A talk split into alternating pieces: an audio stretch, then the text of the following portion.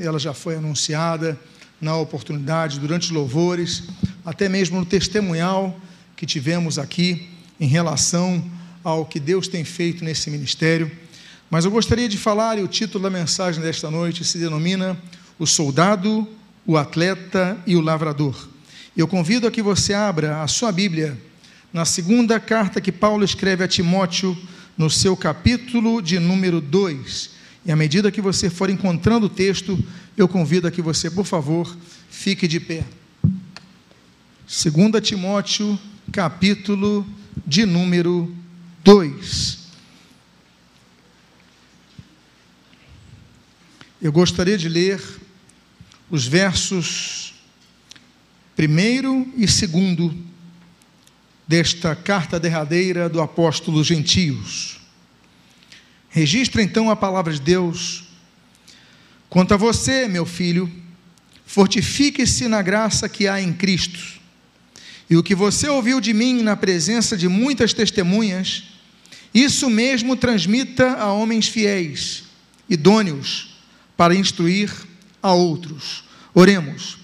Pai amado, Deus bendito, lemos a tua santa e preciosa palavra e pedimos, Deus, fala conosco nesta noite abençoa nossa vida, fortalece nossa fé e o que nós pedimos, nós fazemos agradecidos em o nome de Jesus. Amém e amém. Podem, por favor, tomar os seus assentos.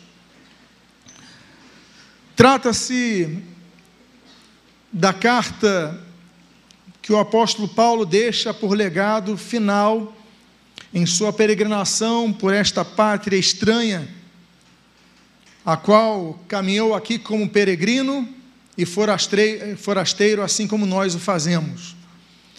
E a última carta, geralmente, sabendo ele então que o seu martírio já estava às vésperas, sabendo ele então da sua condenação, já não tendo mais recursos para recorrer, então ele escreve essa carta para Timóteo e ele traz alguns conselhos muito importantes. Ele não tem muito tempo a fazer. Ele tem um jovem líder. Ele que pregara tantos anos o Evangelho, fizera tantos discípulos, a sua última carta ele escreve para um jovem, um jovem no qual ele via grande potencial. Muitas vezes nós ficamos na expectativa que as grandes coisas ministeriais venham a ocorrer através de grandes nomes que nós conhecemos, com grandes currículos, com grandes capacitações. Mas muitas vezes Deus escolhe coisas pequenas para usar. Deus é um Deus que foi falado aqui no momento do louvor, escolhe coisas pequenas para usar. Por exemplo, 1 Samuel capítulo 17, nós temos uma pequena armadura de Davi, que consistia apenas de uma peça, que era uma funda, era uma tiradeira. Mas graças a esta pequena coisa, ele derrubou o gigante e Israel saiu vencedor contra os filisteus. Deus usa pequenas coisas. Quando nós lemos em 1 Reis, capítulo 17, Elias com a viúva de Sarepta, nós vemos que ele pega coisas pequenas, pouca farinha, e isso se multiplica. Deus é um Deus que trabalha nas coisas pequenas. Nós vemos ali em 2 Reis, capítulo número 4, o discípulo de Elias, que é o Eliseu, ele vai com aquela viúva da, de um dos filhos dos profetas, que aqui, então, naquele momento, o azeite da botija se multiplica. Pouca quantidade se torna muito, porque Deus usa coisas pequenas. A Bíblia diz no livro de Salmo, número 8, que do louvor dos pequeninos suscitaste força, através do louvor de pequenas crianças há um grande poder. Por quê? Porque sai do coração. Deus não se importa. Deus se importa com o coração. Deus quer técnica. Deus quer habilidade. Mas das crianças o que esperar? Então Deus suscita força através das crianças. A Bíblia diz em Zacarias, no capítulo 4, que nós não devemos desprezar os pequenos começos, coisas pequenas devem ser valorizadas por nós. Por quê? Porque Deus usa coisas pequenas para fazer grandes obras. Amados irmãos, foi pouca comida que nós encontramos ali em Mateus capítulo 14, daqueles cinco pães e dois peixinhos. E no capítulo 5, ali a multiplicação também dos pães e dos peixinhos. Mas Deus fez das pequenas comidas grandes coisas. Até mesmo Mateus capítulo 17, a Bíblia fala: se tiveres fé no tamanho do tamanho de um grão de mostarda, vocês dirão para aquela montanha para que se move e ela se moverá. Por quê? Porque Deus pega pequenas coisas. Então nós devemos olhar para as nossas lideranças, muitas vezes não na expectativa humana, mas na expectativa divina, porque todos os que são filhos de Deus, eles podem ser plenamente usados para a sua obra. Então eu peço a você que é líder, ore por todos que exercem a liderança, ore por todos que frequentam a sua igreja. Fala a Deus, envia trabalhadores para a tua seara. Não é isso que o Senhor Jesus especificou e ordenou em Mateus capítulo número 9? Então nós devemos orar para que Deus levante trabalhadores para a sua seara. Mas eu falei nesta noite, e eu falei naquele, nesse, no título da mensagem, sobre o soldado, o atleta e o lavrador. E eu quero falar então de algumas características do soldado. O soldado, ele é citado nesse texto do versículo número 3, quando a Bíblia diz: participa dos meus sofrimentos como bom soldado de Cristo. Como bom soldado de Cristo. Paulo conhecia muito bem os soldados, inclusive nesse momento que ele escreve, ele está preso. Existem soldados que estão guardando a prisão nele, ali no cárcere marmetino, e eram soldados porque a região do cárcere marmetino é a região do, do Fórum Romano, é a região então que ficava ali os governantes, ficava ali uh, o imperador ficava ali, uh, toda, toda a equipe administrativa ficava ali, os homens poderosos, governadores. Então o cárcere marmetino muito ali próximo ao fórum, no meio do fórum. Então ali ele conhecia os guardas que toda hora passavam eram guardas bem armados. Paulo ele vai escrever sobre a armadura de Deus, Efésios capítulo 6, e ele vai falar sobre detalhes daquela armadura de Deus, porque Paulo conhecia. Agora, ele traz uma especificação que nós chamamos de o qualificativo do soldado, porque ele não diz que é apenas o soldado de Cristo. Nós não somos apenas soldados de Cristo, mas o texto diz: participa dos meus sofrimentos como que bom soldado de Cristo. Bom soldado de Cristo. Porque existem soldados bons e existem soldados maus. Existem soldados que fazem o seu trabalho e existem soldados que apenas vestem uma farda. Não são bons soldados. Eles têm cara de soldados, eles têm, têm postos de soldados, eles têm as funções no meio militar, mas não são bons soldados. O texto diz participa dos meus sofrimentos como bom soldado de Cristo. Então nós devemos ser pessoas boas no que nós fazemos. E quais então são as qualidades do bom soldado de Cristo? Quais são os qualificativos? A primeira característica do bom soldado de Cristo está no versículo que nós lemos: participa comigo dos meus sofrimentos, participa dos meus sofrimentos como bom soldado de Cristo.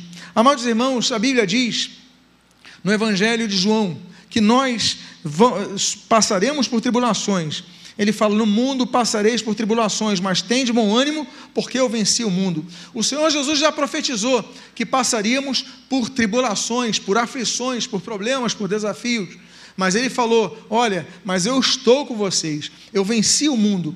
Então, o que nos garante paz no nosso espírito é a presença do Senhor conosco, a qual nós devemos acudir nos momentos mais difíceis. Há momentos que muitas vezes não enxergamos a luz do sol. Há momentos que nós só vemos o tempo nebuloso, não temos ninguém mais a recorrer, mas dobramos nossos joelhos e falamos: Senhor, me ajuda, me fortalece. E Deus vai fortalecendo, vai usando uma palavra, vai usando uma pessoa, e aí então Deus vai trabalhando, e daqui a pouco você está de pé de novo. A Bíblia diz no, no livro de. O apóstolo Paulo fala, Atos capítulo 14, que olha, importa para que nós entremos no reino de Deus que nós passemos por dificuldades, que nós passemos por tribulações. Importa que importa que, ou seja, para entrarmos no reino de Deus, nós temos que ser experimentados nas provações. Para Israel possuir a terra prometida, a qual eles podiam entrar em semanas, eles demoram 40 anos. Por quê? A Bíblia diz em, no livro de Deuteronômio, capítulo número 8: olha, para o deserto foi que Deus os levou para os provar. Deus nos leva ao deserto. O Senhor Jesus mesmo, a Bíblia diz no Evangelho segundo Mateus, assim como uh, no capítulo número 4, assim como Lucas, fala que Jesus foi levado ao deserto pelo Espírito Santo de Deus. E ali o Senhor Jesus foi tentado por Satanás. Então nós somos experimentados. Agora, será que Deus está no controle? A Bíblia diz, Jó capítulo 1, Jó capítulo número 2, Jó era um homem justo, Jó era um homem é, é, reto, Jó era um homem íntegro, mas Jó era um homem que se afastava do mal, Jó era um homem modelar mas Deus pega e permite que Satanás o tente, e o tente nos, nas maiores de suas dificuldades. Por quê? Porque Deus, apesar de nos permitir passarmos por aflições, como diz o apóstolo Paulo, olha, participa dos meus sofrimentos como um bom soldado de Cristo. Ele sabe dos sofrimentos. Timóteo sabia dos sofrimentos de Paulo, mas Paulo fala: é importante que nós passemos. Agora, o que importa é saber que Deus está conosco. Esta é a primeira característica de um bom soldado. A segunda característica de um bom soldado é que nós, nós podemos perceber que na guerra o soldado deve estar armado em todo o tempo. O soldado que vai para a guerra sem estar armado, ele está muito mais exposto a ser morto no meio do campo de batalha. Não tem sentido ele ir para a guerra sem uma arma. Até mesmo os soldados que trabalham, os, os, os, militares que trabalham com a área de saúde, o médico, ele carrega uma pistola na sua, na sua cinta. Até mesmo as pessoas, soldados que vão lá para a distribuição de alimentos, para a parte eh, estrutural, para a parte logística, eles precisam, na guerra, estar armados. Porque sem arma eles não podem se defender. O soldado ele tem que estar armado e nós cristãos temos que estar armados. Armados com quê? Armados com várias coisas. A primeira delas é a palavra de Deus. A Bíblia diz, o Senhor Jesus fala, em Mateus capítulo 22, 29, errais, pois, não conhecendo as Escrituras e nem o poder de Deus. Devemos estar armados com a palavra de Deus. Devemos estar armados, por exemplo, sob o nome de Jesus com o nome de Jesus, a, com a nossa frente expondo o nome de Jesus, Filipenses capítulo 2, porque através desse nome nós vencemos. Nós temos que estar armados, por exemplo, como diz ali Hebreus capítulo 9, com o sangue de Jesus, porque, como diz 1 João capítulo 1, versículo 7, o sangue de Jesus nos purifica de todo pecado. Graças ao sangue de Jesus, nós somos purificados e podemos enfrentar o adversário. Uma maneira muito profética daquilo que acontece no livro eh, de Êxodo, no capítulo 12, quando a Bíblia diz que o anjo do juízo ele ia passando pela terra do Egito e naquela região do Gozem, ali no norte do Egito, aquelas casas onde havia o sangue do cordeiro colocado nos umbrais, então aquele anjo passava sobre aquelas casas e não trazia o juízo. Nós, assim como em Êxodo capítulo 12, nós temos sobre o umbral de nossas, a porta de nossos corações, o sangue de Jesus que nos purifica de todo o pecado. A Bíblia diz, traz outra arma que nós temos, que é a nossa fé. A nossa fé é a arma que nós usamos para vencer o adversário. A nossa fé é a arma que nós usamos para vencer o nosso desânimo. A nossa fé é a arma que nós usamos para nós vencermos todos aqueles problemas que vão surgindo e muitas vezes, como eu falei para vocês, a situação está nebulosa, você não enxerga a solução, mas aí você começa a orar dizendo: "Deus, dá-me fé, renova minha fé, levanta a minha fé", e você começa a enxergar aquilo que as nuvens densas não deixavam você enxergar, e você começa a enxergar e você passa a vencer. Uma outra arma que o cristão, e eu falo para você, o cristão está na guerra, eles têm que estar armado, e outra arma é aquela que a Bíblia diz diz em Tiago capítulo 5 que a oração do justo muito pode em seus efeitos. É a arma da oração. A oração move os céus, os céus movem a terra. A oração é capaz de mover montanhas, a oração com fé. E o Tiago fala sobre isso. O apóstolo, o, o Tiago, o autor da carta, ele escreve a respeito disso. Ele fala sobre a nossa oração. Muito pode em seus efeitos a oração do justo. Meus amados irmãos, nós temos que estar armados. Agora, quando eu falei a segunda característica do soldado é que ele tem que estar armado, mas nós vamos para a terceira característica do soldado. Se ele estiver armado, ele ainda assim pode ser o primeiro dos derrotados numa batalha, se ele não souber usar a sua arma. Portanto, ele não apenas deve estar armado, como a segunda característica, mas a terceira característica, ele deve saber usar a sua arma. Os militares aqui, eles dedicam horas e horas e horas seus treinamentos no uso da arma. Porque se você chegar no campo de batalha, no meio da guerra, e não souber usar arma, a minha pergunta é: qual o sentido de você ter uma arma?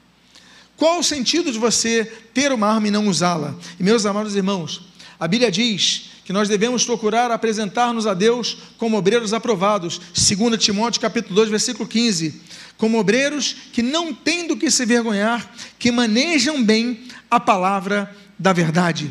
A palavra da verdade, ela não tem que ser apenas crida. A palavra da verdade, ela não tem que ser apenas estudada. A palavra da verdade, ela não tem apenas que ser meditada, mas ela tem que ser praticada e ela tem que ser manejada, mas não apenas manejada, porque o texto que eu li para vocês, desta mesma segunda carta de Timóteo, capítulo 2, versículo 15, ela fala como obreiro aprovado, ele não tem do que se envergonhar e ele maneja bem a palavra da verdade, ou seja, o obreiro aprovado, por quê? Porque nós temos obreiros reprovados.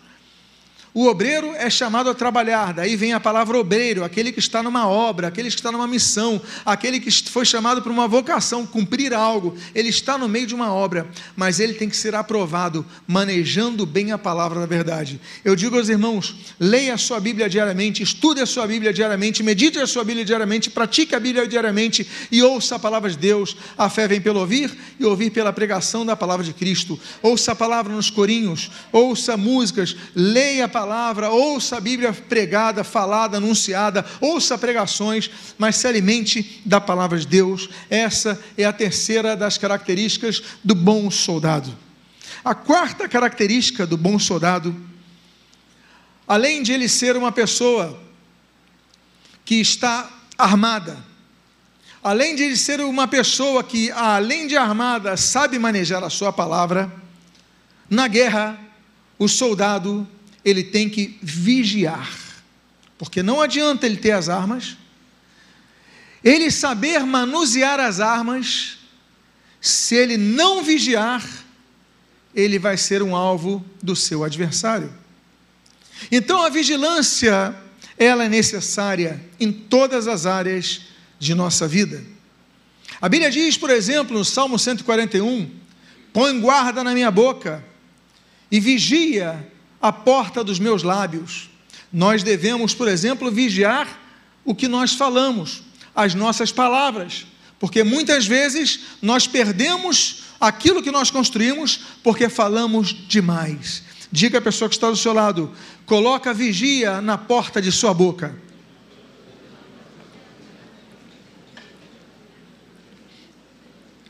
Outra menção à vigia é aquela citada no livro do profeta Abacuque, no capítulo 2, quando o Senhor ordena que nós coloquemos, através do profeta Abacuque, na torre de vigia, para tentarmos a resposta que Deus tem nos enviado.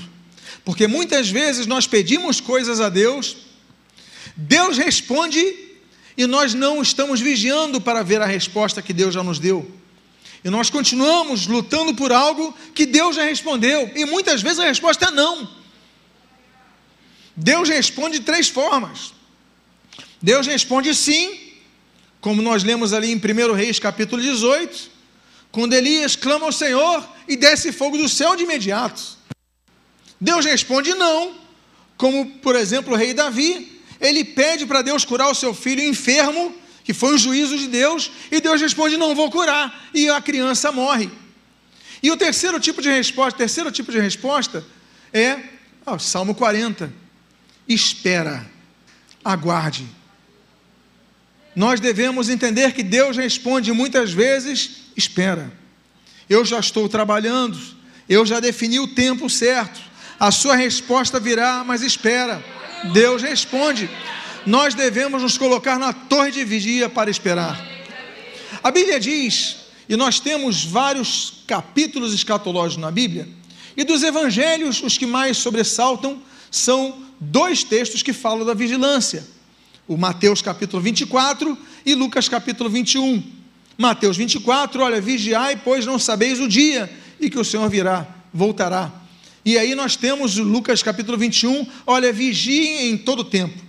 Mas o texto de Marcos, capítulo número 14, é aquele que nos chama a atenção quando Jesus diz assim: vigiai e orai para que não entreis em tentação. Muitas vezes nós só oramos, mas não vigiamos. E o começo está na vigilância, para depois irmos na oração. Então, é vigiar e é orar para o Senhor, e como diz Efésios capítulo de número 2, nós devemos vigiar com perseverança. Essa é a quarta característica do bom soldado. Temos a quinta característica do bom soldado. A quinta característica que nós aprendemos com o bom soldado é que o bom soldado, ele não vai para a guerra sem ter um companheiro na retaguarda. Eu não sou militar, mas nós temos militares aqui que nos estão aqui presentes no culto e que nos assistem pela internet. E nós sabemos que das estratégias de guerra, o soldado não vai sozinho para o campo de batalha. Sempre tem alguém na retaguarda para ajudá-lo, para que se ele estiver adentrando num terreno, outros atrás estejam dando cobertura. Nós vemos isso em muitos filmes, não apenas nas questões de guerra, como nas questões policiais. Olha, me dê a cobertura me ajuda, que eu vou ter me dirigir do ponto A para o ponto B e eu preciso da sua cobertura nessa hora. A quinta característica do bom soldado é que ele não vai para a guerra sozinho, sem ter a cobertura de um companheiro. Olha a beleza da igreja. Nos lembramos até daquele texto de Isaías capítulo 41, que diz: Um ao outro ajudou, e ao seu próximo disse o que? Seja forte. Diga à pessoa que está do seu lado: seja forte, meu irmão. Seja forte, minha irmã. Esse texto de Isaías 41 é muito lindo porque ele diz: um ou outro ajudou. Eles já estão se ajudando. Mas ele diz: ao teu próximo, diz: olha, seja forte. Ou seja, ele está animando. Igreja é isso. Todos passam por situações difíceis. Mas quando você está na igreja, um ora pelo outro, um intercede pelo outro, um ajuda o outro, um aconselha o outro, um fala: você não vai estar sozinho. Olha, eu vou te ajudar, mas seja forte, você vai vencer. Seja forte, seja forte. Diga para outra pessoa com mais vigor: seja forte. Você não está sozinho. E nós aprendemos isso com o bom soldado, a quinta característica dele. A sexta característica do bom soldado nós até encontramos nesse texto que você pode ler, no versículo número 4, quando diz: Nenhum soldado em serviço se envolve em negócios desta vida, porque o seu objetivo é agradar aquele que o recrutou. A sexta característica, que o bom soldado é focado em sua missão. Cada agrupamento tem uma missão. Alguns conquistar o topo de uma colina, os outros entrarem numa, num terreno cheio de minas para tirar as minas, noutro, atirarem de longe, noutro, suprirem com alimentos, noutro, cuidarem dos doentes, dos enfermos, dos baleados. Ou seja, cada um tem uma missão. Agora imagine todos entrarem para a guerra e ali no momento da guerra falarei: eu vou fazer uma coisa que eu quero, eu vou fazer o que eu quero. Vai desorganizar tudo e vai prejudicar a todos, não apenas a sua própria vida. O que é isso? Nós devemos ir para a guerra como um bom soldado, tendo foco da nossa missão. Amados irmãos, a Bíblia diz, em Isaías 45, Deus fala assim: Olha para mim e sereis salvos. Temos que ter foco nele. Nos lembramos até em Atos capítulo 3, quando Pedro e João eles falam para o paralítico: Olha para nós. Aquele homem estava distraído, aquele homem queria ser curado, mas Pedro ele fala: Olha para nós. Foca, foca na questão. Por isso que a Bíblia diz em Josué capítulo 1: Olha, não se desvie nem para a direita, nem para a esquerda. Nós devemos guardar o nosso foco em nossa missão. Devemos então olhar para quem, em todos os momentos da guerra, a Bíblia responde ali, na carta aos Hebreus, quando a palavra de Deus diz: olhando firmemente o Autor e Consumador da nossa fé, não é olhando displicentemente, não é olhando eventualmente, é olhando firmemente. As questões estão aqui, ao teu lado, você está percebendo, mas continua olhando para o Autor e Consumador da nossa fé. Amém, queridos? Então, permaneçam firmes no foco de vossa missão. A sétima característica do bom soldado é que o bom soldado, ele é disciplinado a obedecer a voz do seu comando. Nós devemos obedecer, a Bíblia diz, por exemplo, Romanos capítulo 13, as autoridades legitimamente constituídas. Nós devemos obedecer, é, Efésios capítulo 6, aos nossos pais. Nós devemos obedecer, 1 Pedro capítulo 2, aos nossos patrões.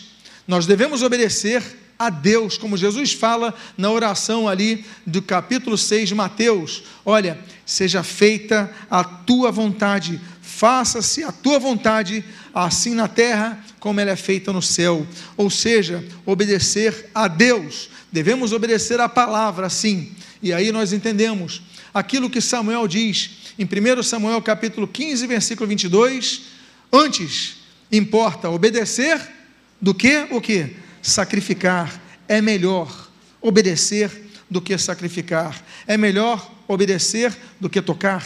É melhor obedecer do que pregar. É melhor obedecer do que cantar. É melhor obedecer do que estar servindo nas crianças na introdução. É melhor obedecer do que evangelizar. É, é melhor obedecer do que fazer todas as coisas com o espírito rebelde. Satanás, Satanás ele tinha habilidades. Satanás, a Bíblia diz que ele era o querubim ungido da guarda. Ele tinha muitas capacitações, mas ele era insubmisso no seu coração e por isso perdeu todas as coisas. Vocês lembram o texto inicial que nós lemos nesta noite?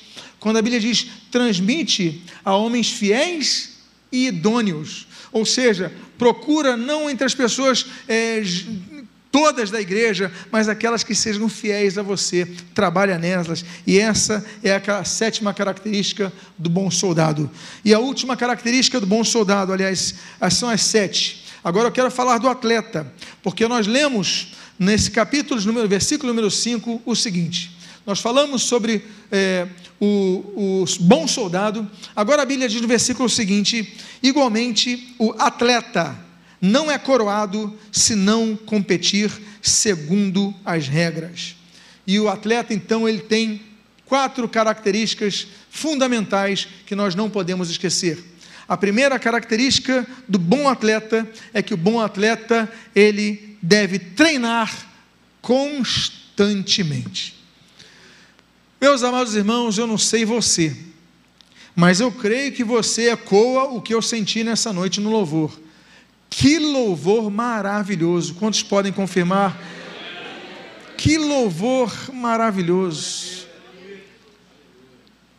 Mas quando eu fico olhando cada um dos irmãos que estavam no louvor, eu fico imaginando quantas horas, meses e anos que eles dedicaram ao ensaio silencioso e coletivo para que pudessem tocar como tocaram hoje aqui. Eles não começaram assim. Eles treinaram. Eu fico imaginando os calos nos dedos dos que tocaram, os calos nas mãos, as horas de estudo. Eles treinaram, treinaram, treinaram, treinaram e por isso se aperfeiçoaram e por isso nós tivemos como resultado esse louvor que não apenas nos elevou espiritualmente, mas também demonstrou grande talento no sentido musical. Por quê? Treinaram. O bom soldado, ele tem que ser treinado, e o atleta também tem que ser treinado. para umas Olimpíadas, nós pensamos, ah, eu vou disputar a Olimpíada daqui a um mês.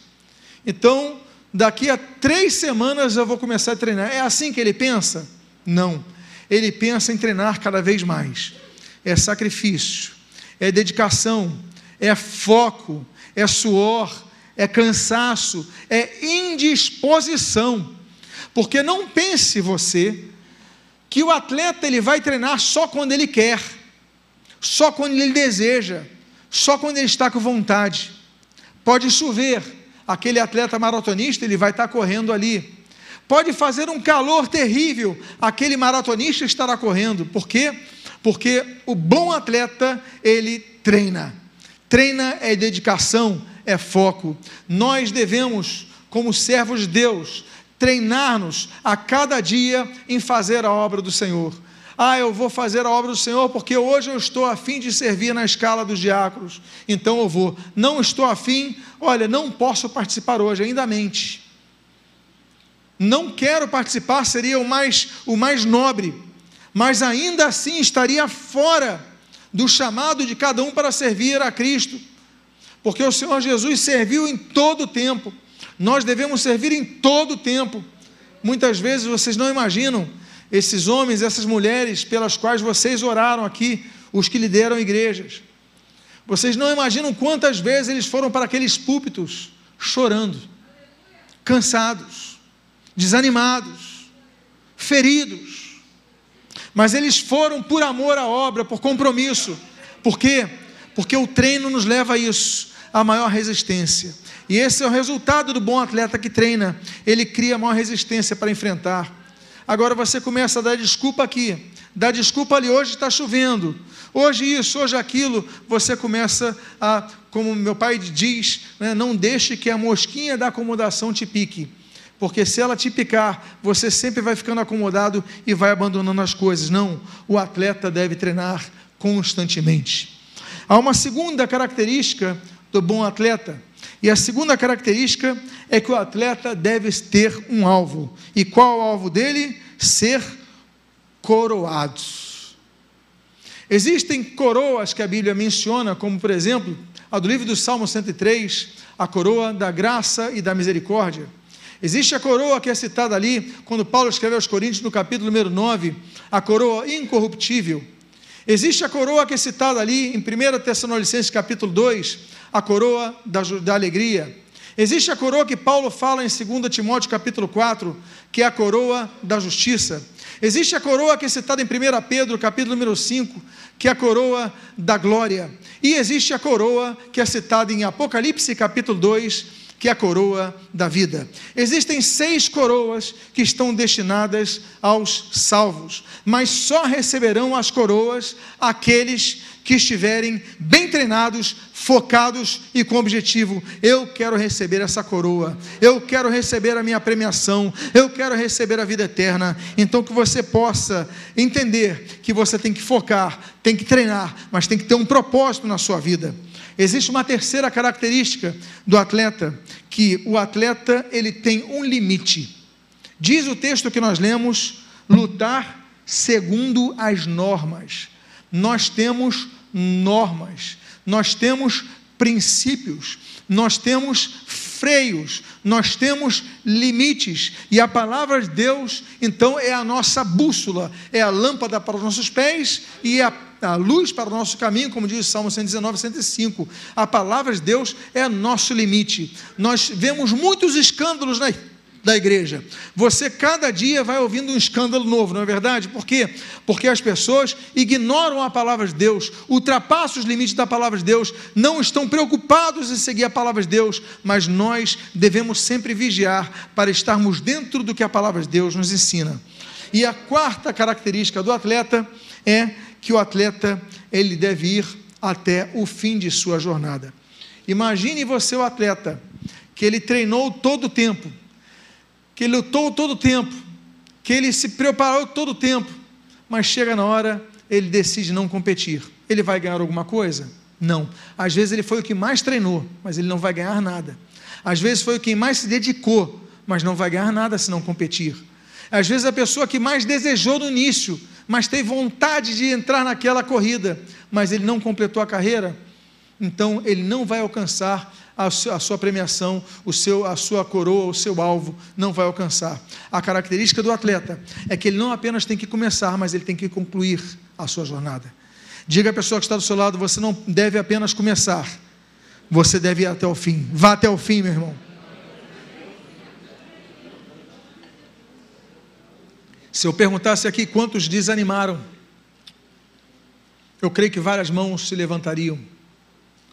E se eu pedisse para você se lembrar de alguém que um dia esteve nessa jornada ao seu lado, talvez você se lembre não apenas de uma, duas ou três pessoas, mas mais.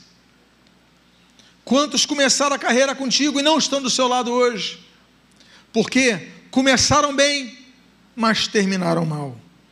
A característica do bom atleta, ele que ele, que ele, come, é que ele começa, mas ele vai até o fim. E eu falei para vocês no início dessa mensagem que o título era O Soldado, o Atleta e o Lavrador. E eu quero falar então das últimas quatro características, e características estas que qualificam o lavrador. A Bíblia diz, no versículo número 6 desse capítulo 2, o lavrador que trabalha deve ser o primeiro a participar dos frutos. Primeira característica desse lavrador é que o lavrador ele tem que ter um objetivo: colher os frutos do seu trabalho. Ele tem que ter um objetivo.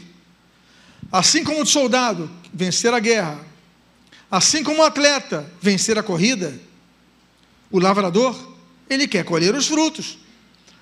Por quais motivos ele plantaria sementes de árvores frutíferas se ele não quisesse colher dos frutos? das árvores frutíferas.